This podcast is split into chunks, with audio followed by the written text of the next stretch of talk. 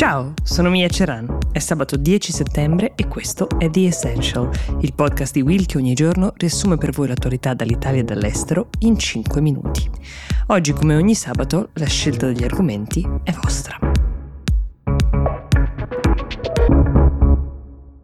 Mom deserves the best, and there's no better place to shop for Mother's Day than Whole Foods Market. They're your destination for unbeatable savings, from premium gifts to show-stopping flowers and irresistible desserts. Start by saving 33% with Prime on all body care and candles. Then get a 15-stem bunch of tulips for just $9.99 each with Prime. Round out Mom's menu with festive rosé, irresistible berry chantilly cake, and more special treats. Come celebrate Mother's Day at Whole Foods Market.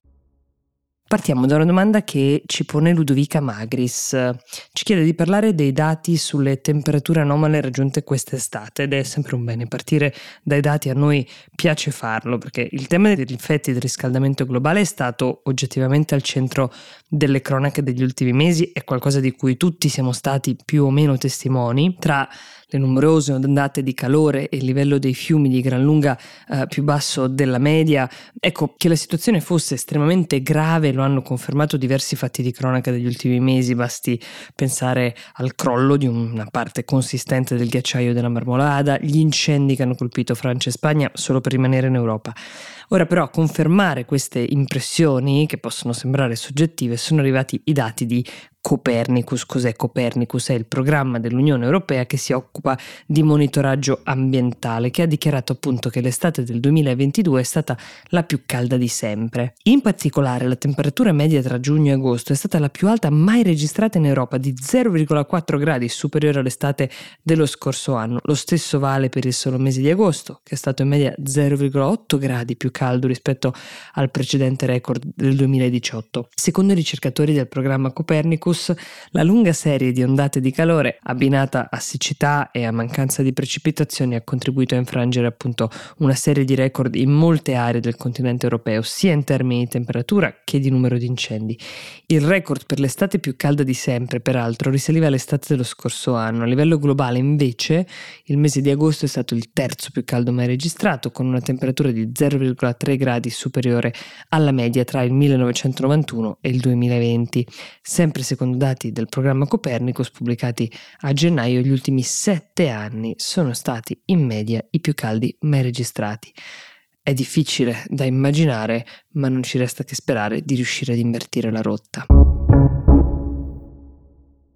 Emanuele Cauci scrive in questi giorni ho letto un articolo che accennava al caso barbecue in Francia in merito alle dichiarazioni della deputata del Partito dei Verdi Sandrine Rousseau. Allora, ricostruiamo la vicenda.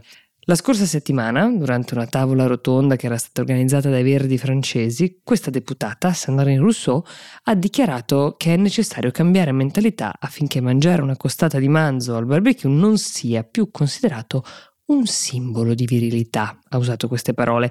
Allora, l'intento era quello di sottolineare che esista un legame tra mascolinità e consumo di carne, portando l'attenzione sulla necessità di superare questa associazione simbolica. Questa dichiarazione però ha generato una serie di reazioni da parte di diversi esponenti politici francesi, in particolare alcuni rappresentanti del centrodestra hanno accusato questa deputata di fare dichiarazioni deliranti, di incolpare gli uomini di tutto, di voler decostruire l'identità maschile.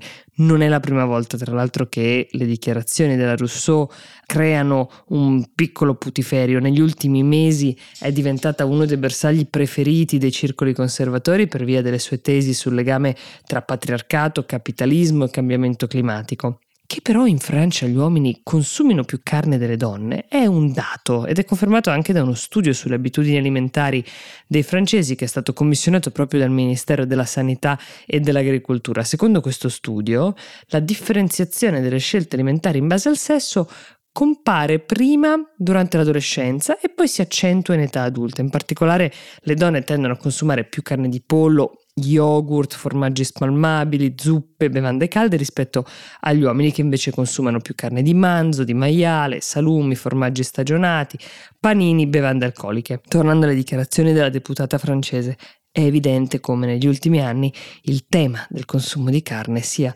diventato un tema sempre più politico che tocca una serie di aspetti identitari che proprio per questo generano forti reazioni. The Essential per oggi si ferma qui, io vi auguro un buon fine settimana e vi do appuntamento a lunedì prossimo.